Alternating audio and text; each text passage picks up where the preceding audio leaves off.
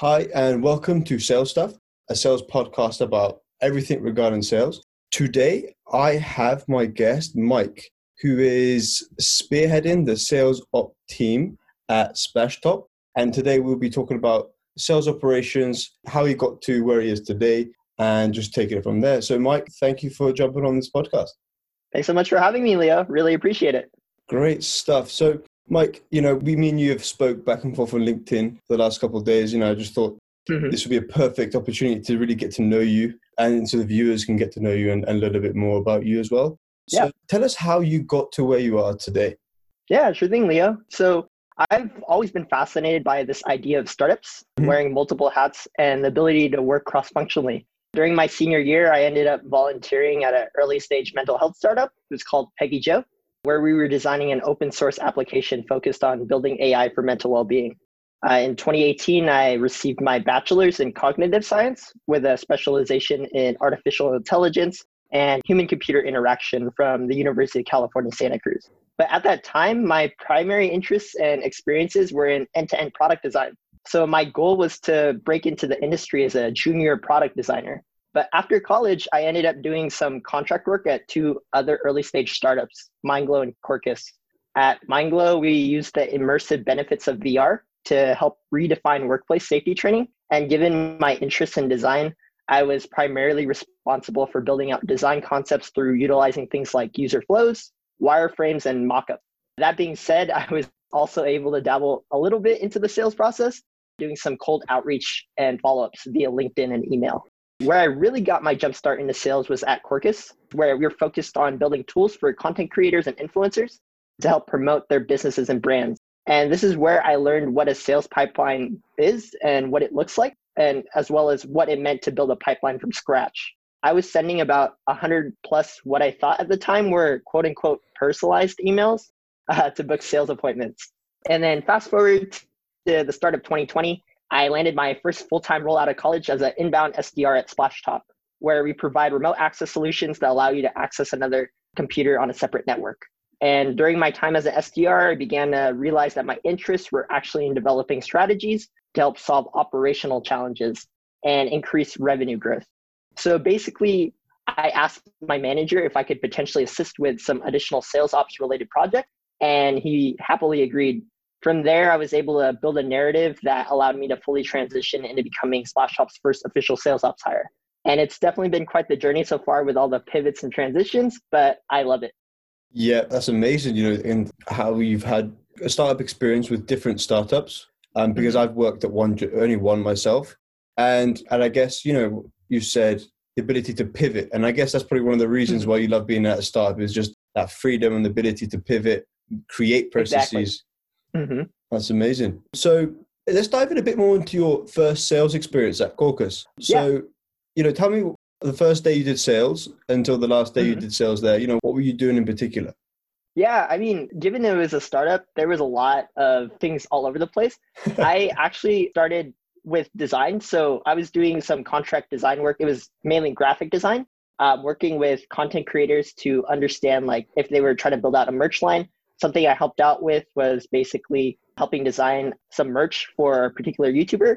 And from there, they noticed my ability to communicate was what really drove me toward uh, potentially moving into sales. And the CEO was like, Hey, I know your interests are in design, but would you be open to moving into sales?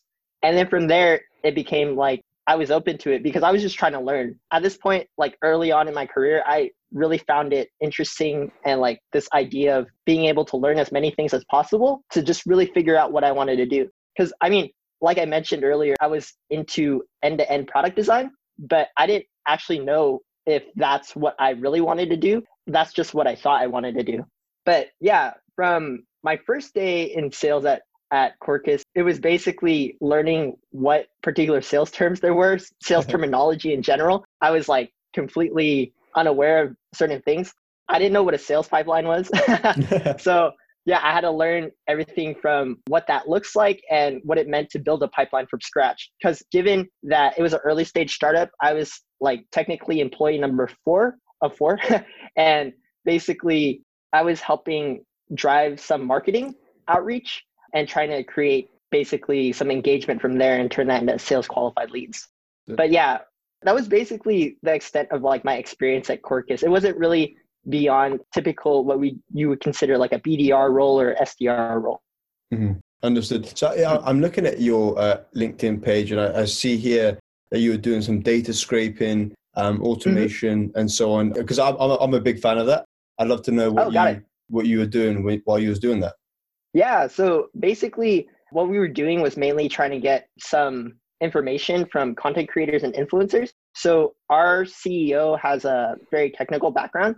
And so basically, he was helping do some data scraping and then i was organizing that information to like some digestible pieces so that way we could understand our target market audience because at that early stage startup and just in general in terms of trying to leverage and figure out what things look like we didn't really know what product market fit looked like because that's what we were trying to figure out so through doing stuff like data scraping and whatnot, we were able to cater and build a lot more personalized experiences.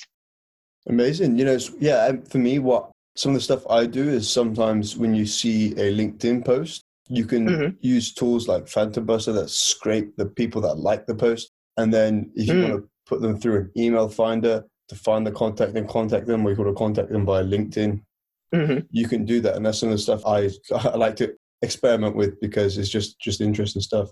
That's awesome. So again, one of the things that you know made me laugh because we've all been there is you mentioned you thought you were sending personalized outbound messages. Was there a learning curve yeah. there? Yeah, no, there definitely was a learning curve because there was such a, a need for like trying to get the message across to a lot of people. Definitely heavily relied on automation and trying to send automated emails so I definitely had to learn what it meant to personalize emails because what I thought was personalization was like, oh, you include their name. Um, so it was really bad process, right? So at this time, it was like include their name, maybe include something that interests you of like their content, something like you've watched or seen. And like it wasn't really what you would quote basically actually personalization in a sense. Mm-hmm. It was more of like certain things that you can include in a message that make it seem personalized. Yeah, I was the same. I was thinking first name, company name. Like, come on. yeah. and, then, then basically, and then what I was what I was doing as well was just going on to LinkedIn and then trying mm-hmm. to find any tips. And then everyone would say personalized, but there wouldn't be that many examples. And then you, that's when you have to really dig in through start reading and following like sales trainers such as Josh Braun mm-hmm. and Becc Holland, for example, that really walk you through on what personalization is and mm-hmm. that's that's how I learned. And again, it is a lot of trial and error as well. Exactly. Cool. So moving on to Splashtop, you know, then you moved into an inbound sales development role. So mm-hmm. tell me a little bit more about that. Yeah. So my role as an SDR was very interesting because this is where I actually learned uh, what sales process is supposed to look like, or a dedicated process in a sense. So it was great because I was learning alongside other colleagues who were mm-hmm. also SDRs. So like prior to Splashtop at Quarkus, I was basically the SDR, the only SDR alongside like a CEO. So in this sense, I learned what it meant to be able to like learn from others and basically gain experience from talking to them, understanding how they're doing certain things and their messaging, their copy, as well as like how they communicate to prospects and potential customers. Interesting. And was there anything you picked up in particular that really stood out to you and that you've taken away to this day? Yeah, I mean, from talking to people, I really think the biggest thing I learned was asking questions mm-hmm. because there's like a learning curve for everything, or at least this is my thought process. There's a learning curve for a lot of different things you want to learn in life. But if you're not willing to ask the questions, then you won't really get the clarity that you need to basically move forward. So, from my understanding, by being able to ask questions that you might even think is like repetitive, you're actually reinforcing your own learning and being able to move forward and move that needle to where it needs to go. Yeah, I could not agree with you more on the questions. Yeah, and even just learning how to ask the tough questions is one mm-hmm. of the mm-hmm. things that really held me back because I think um, just possibly being European as well is that sometimes we're a bit more reserved when asking these yeah. kind of questions. And it was, I realized it was holding me back. Um, so one mm-hmm. of the mm-hmm. things I realized is when you're asking a tough question, to kind of mention, hey, look, this might be a tough question, but do you do X, Y, and Z? And that Yeah. really helps move the needle along, which you're right. So, a bit more on the kind of day to day activities of that inbound rep, because, you know, what was Mhm. your day looking like? And then how did you set yourself efficiently throughout the day? Yeah. So what I love about Splashtop is they basically give you a lot of flexibility. So they basically train you on certain processes of like how to do inbound qualification and trying to understand customer journey. And so basically a lot of my day to day as an SDR would be taking inbound chat from our website. So we have like a chatbot that basically pushes to SDR queue and then one of our SDRs will pick up the chat and then start chatting with a prospect that way or we'll take inbound calls. So basically, prospect or customer will potentially call into our sales line, and then we'll be able to assist them with any inquiries they have of product or any of our solutions that we provide.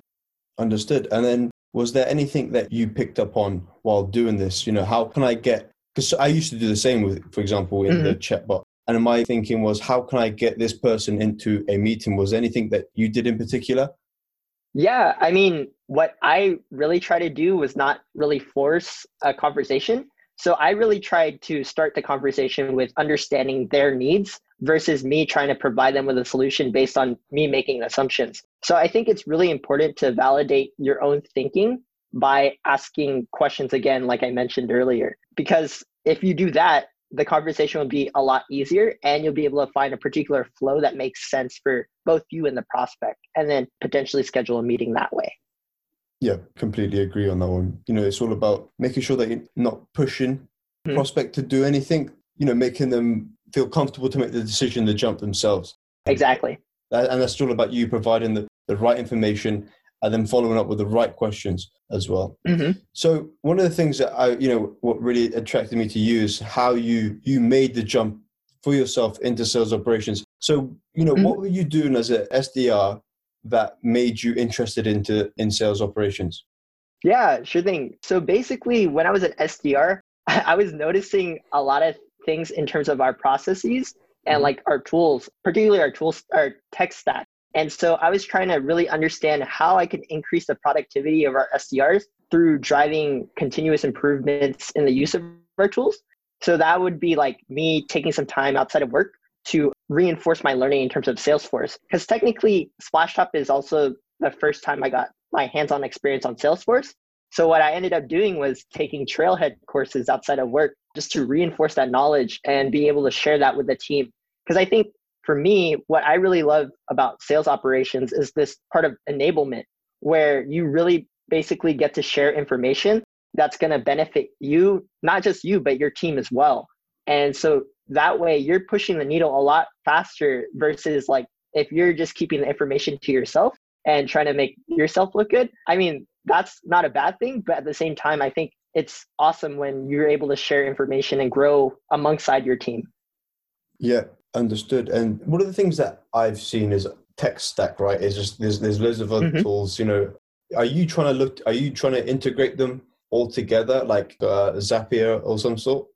Yeah, so I mean, at this time, we're not trying to do that. I mean, basically, what we try to do is integrate natively if there's a native integration between our tools that we use. But basically, as long as there's like some way to track information that we need access to, uh, that's the most important thing for us to be able to track our performance and whatnot. So right now, we're definitely looking at solutions to understand like how we can basically make our tools communicate a little bit better amongst each other but that's not like a main priority our main priority is to basically utilize the tool to the best capability that we can and figure out like how can this benefit our own use case And then, just out of curiosity, which tool do you think has benefited your sales team the most? Definitely salesforce and outlook because i mean that's our bread and butter in terms of communicating with prospects and whatnot we also utilize ring central which is a calling software that we use to basically make calls outside but those three tied closely together in terms of communication and whatnot Hmm, understood. I've never played around with Salesforce myself, so I haven't had any Hmm. experience with it. What's your, what's your thoughts on it? yeah i mean i personally used hubspot before salesforce so Same. at Quirkus, we used HubSpot. And then when I got at Splashtop, we used Salesforce. And honestly, I love certain particular features of HubSpot. Like email sequencing. That was something that was super useful for us at Quirkus. But with Salesforce, they don't have certain tools already built in. You have to like integrate it with like some other app or integration that you want to add there to basically be able to do that. I mean, they do have like out of the box stuff, but it isn't as fully fledged out. But for what it does, Salesforce is super useful in terms of keeping things a lot more organized. And I'm a fan of the UI itself, basically being able to easily access information where I need it. Okay, understood. Yeah, we're HubSpot users as well. I do mm-hmm. like the email sequences and some of the workflows you can build with. Yeah. Um, so, Mike, is there anything that you've built in terms of processes that have really helped team that you're, you know, you're super proud of? Mm, that's a good question. In terms of processes, I think it would be mainly documentation because mm-hmm. before joining Splashtop, we did have a lot of documentation, but it wasn't really centralized. So a lot of the documentation was everywhere. And I think as something that I'm trying to still do is basically help consolidate all that information into one accessible location. And so we've added Confluence to our tech stack and basically been able to uh, start solidifying a lot of our information there. And what I'm doing is trying to get all the tidbits and whatnot from all the documentation we have currently and just updating that and creating certain processes that make that transition a lot easier for people to find information. I think information is great, but if it's not accessible, then that's a problem where like a lot of your team won't know where to find the resources they need to be successful. And so the biggest thing that I'm proud of is basically being able to consolidate all of this and make that process a lot easier for people, especially new hires and whatnot, or even veterans who are trying to find information that they haven't looked at for a while, you know? Yeah, and it's it's especially useful, especially when you're in the current sales negotiations or the prospect is like, yeah, send me some more information on an email after the call. Then and you, because for example, sometimes the issue we have in my company, Salesflow, is mm-hmm. We use Monday.com, which has some information, Google Drive, which has some information, HubSpot mm. documents, which have some information. so it's a real hassle to try and find the right one or where it is. So yeah. it really must. I can see what how it how it helps your team um, mm-hmm. become more efficient. Yeah. So now, in terms of anything that you see within any sales reps, you know, is there anything that a particular sales rep could do? Is there any advice you can give an SDR to help improve their sales process? Any particular tools, any tips? Mm, yeah, sure thing, Leo. So basically, I mean, there's a lot of different things that I could potentially talk about, but I think I'm going to try to change the narrative a little bit by talking about a particular trait or characteristic that I think SDRs would definitely thrive on. Mm-hmm. So it's in terms of developing something called emotional intelligence, which is basically this ability to understand the feelings and emotions of not only yourself, but others, and the ability to use that knowledge to guide your actions and thoughts. Through developing your sense of emotional intelligence, you'll be able to listen better, accomplish more by doing less, and then understand situations from different perspectives. And I think as an SDR, it's really important that you're trying to qualify or understand needs, right? So if you're not able to communicate that properly by actually developing your own sense of emotional intelligence where you're able to connect on um, human to human level, then it's a lot harder to, you know, craft a narrative that makes sense for both of you. And I mean, that being said, it's definitely something that doesn't happen overnight, and you'll definitely have to constantly work at it. But I think at the end of the day, you'll be glad you worked on building your emotional intelligence there. That's a great advice there, Mike. Mm-hmm. So, thanks. I really want to take this and understand because you were also voted, if I'm correct, correct me if I'm wrong, LinkedIn's mm-hmm. 100 Sales Star list. Mm-hmm. So yeah. Tell me a bit more about that. Yeah, great question. So the top 100 LinkedIn sales stars list is a list that's carefully catered by Scott Ingram, and it features the top 100 sales professionals on LinkedIn, and it's based on their engagement rate. I mean, it's super amazing and humbling to be featured among so many great professionals in the larger sales community. But something that a lot of people may not know is I'm actually still very early in my content creation journey. I've always wanted to be able to share and document my journey, but there was a bit of hesitancy because I was, you know, coming out of college, I was somebody that I didn't think people would listen to because I didn't have a lot of experience. But at the end of July this year, I decided, you know what? uh, maybe I should just start posting anyway. So I decided to start posting twice a week, every Monday and Friday. And I never expected it to actually get the engagement like it did. That being said, my main objective with LinkedIn is to basically empower people to feel heard, championed, and supported. And I think the best way that I can do that is just to simply provide value where I can. That's amazing. And that's amazing how you took the first step to do it because even for mm-hmm. me, you know, I'm still, I haven't implemented anything, you know, scheduled like you Monday to Friday and just doing stuff. And, and what kind of content do you plan? Yeah, I mean, my content is very surrounded around empowerment in terms of sales processes or trying to talk about sales and also around creativity as well as like human first. So a lot of my content is surrounded around understanding what the human psychology looks like and how to apply that to everyday life. And so, I mean, I try to like tie everything together into like this human first aspect and basically try to portray that in my content. So I really like that human psychology um, mm-hmm.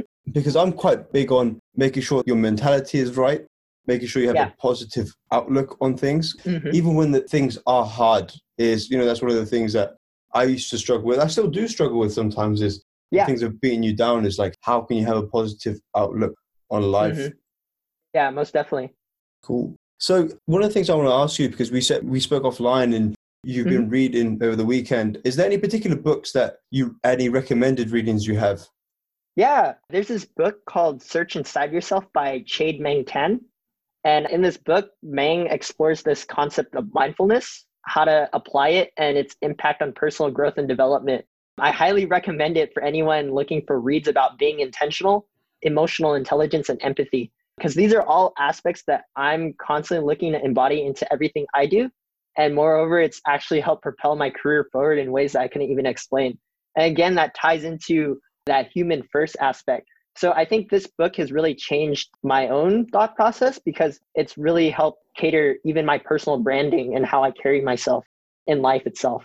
That's amazing how you've taken a book and you've actually applied it because mm-hmm. I think, uh, me personally, I'm always guilty of reading a book and then trying to move on to the next one rather than taking a step back. How can I take this and try and apply it? today. Mm-hmm.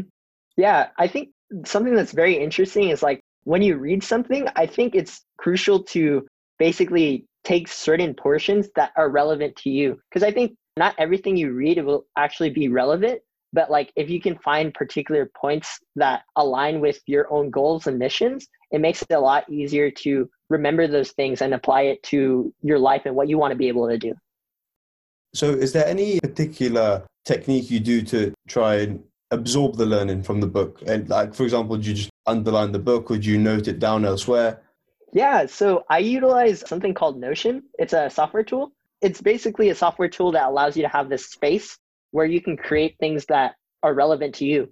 So I utilize it to basically help with my own content creation as well as for inspiration purposes. So if there's like a particular quote or something I want to write down, I'll be able to type it real quick and add it to Notion and then just have it within my space and then be able to access it later on.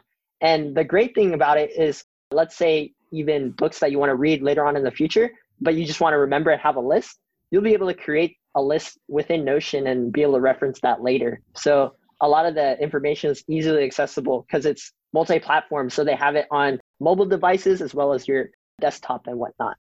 Mike, I'm a huge fan of Notion. I love it. Oh, um, awesome. And this is, is what my go-to recommendation tool to, for someone is like, listen, do you have Notion? And then they're like, no. then then I show them what I do with it. It's, so it's it's almost like a, a second brain. It's, it's I, I watched a exactly. I watched a, con, a YouTuber called Ali. I forgot the surname, but he's massive on, on Notion. And so, mm-hmm. any ideas, any books that I need to re- any reading, or if I read a book, I note it within the book as well, just noting down the, the key points and yeah. just anything related to life, it goes into mm-hmm. Notion. Mm-hmm. Yeah, exactly.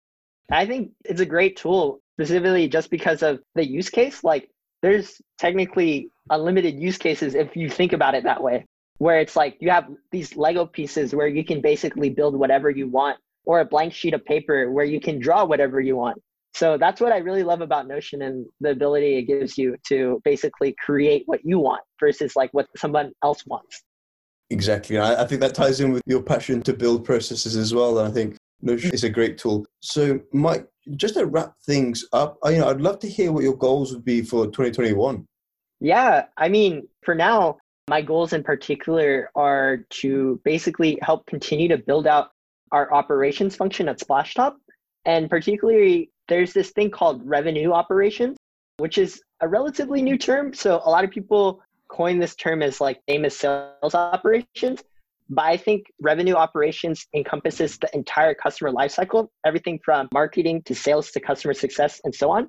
And basically, what you'll notice at a lot of different organizations is a lot of times there's these things called silos where um, particular departments will get very set on what they do and they'll be really good at what they do, but they won't be able to understand what the transition from that department to the next department will look like. So something from like a marketing qualified lead and turning that into sales qualified lead, passing that alongside to sales and what that process kind of looks like.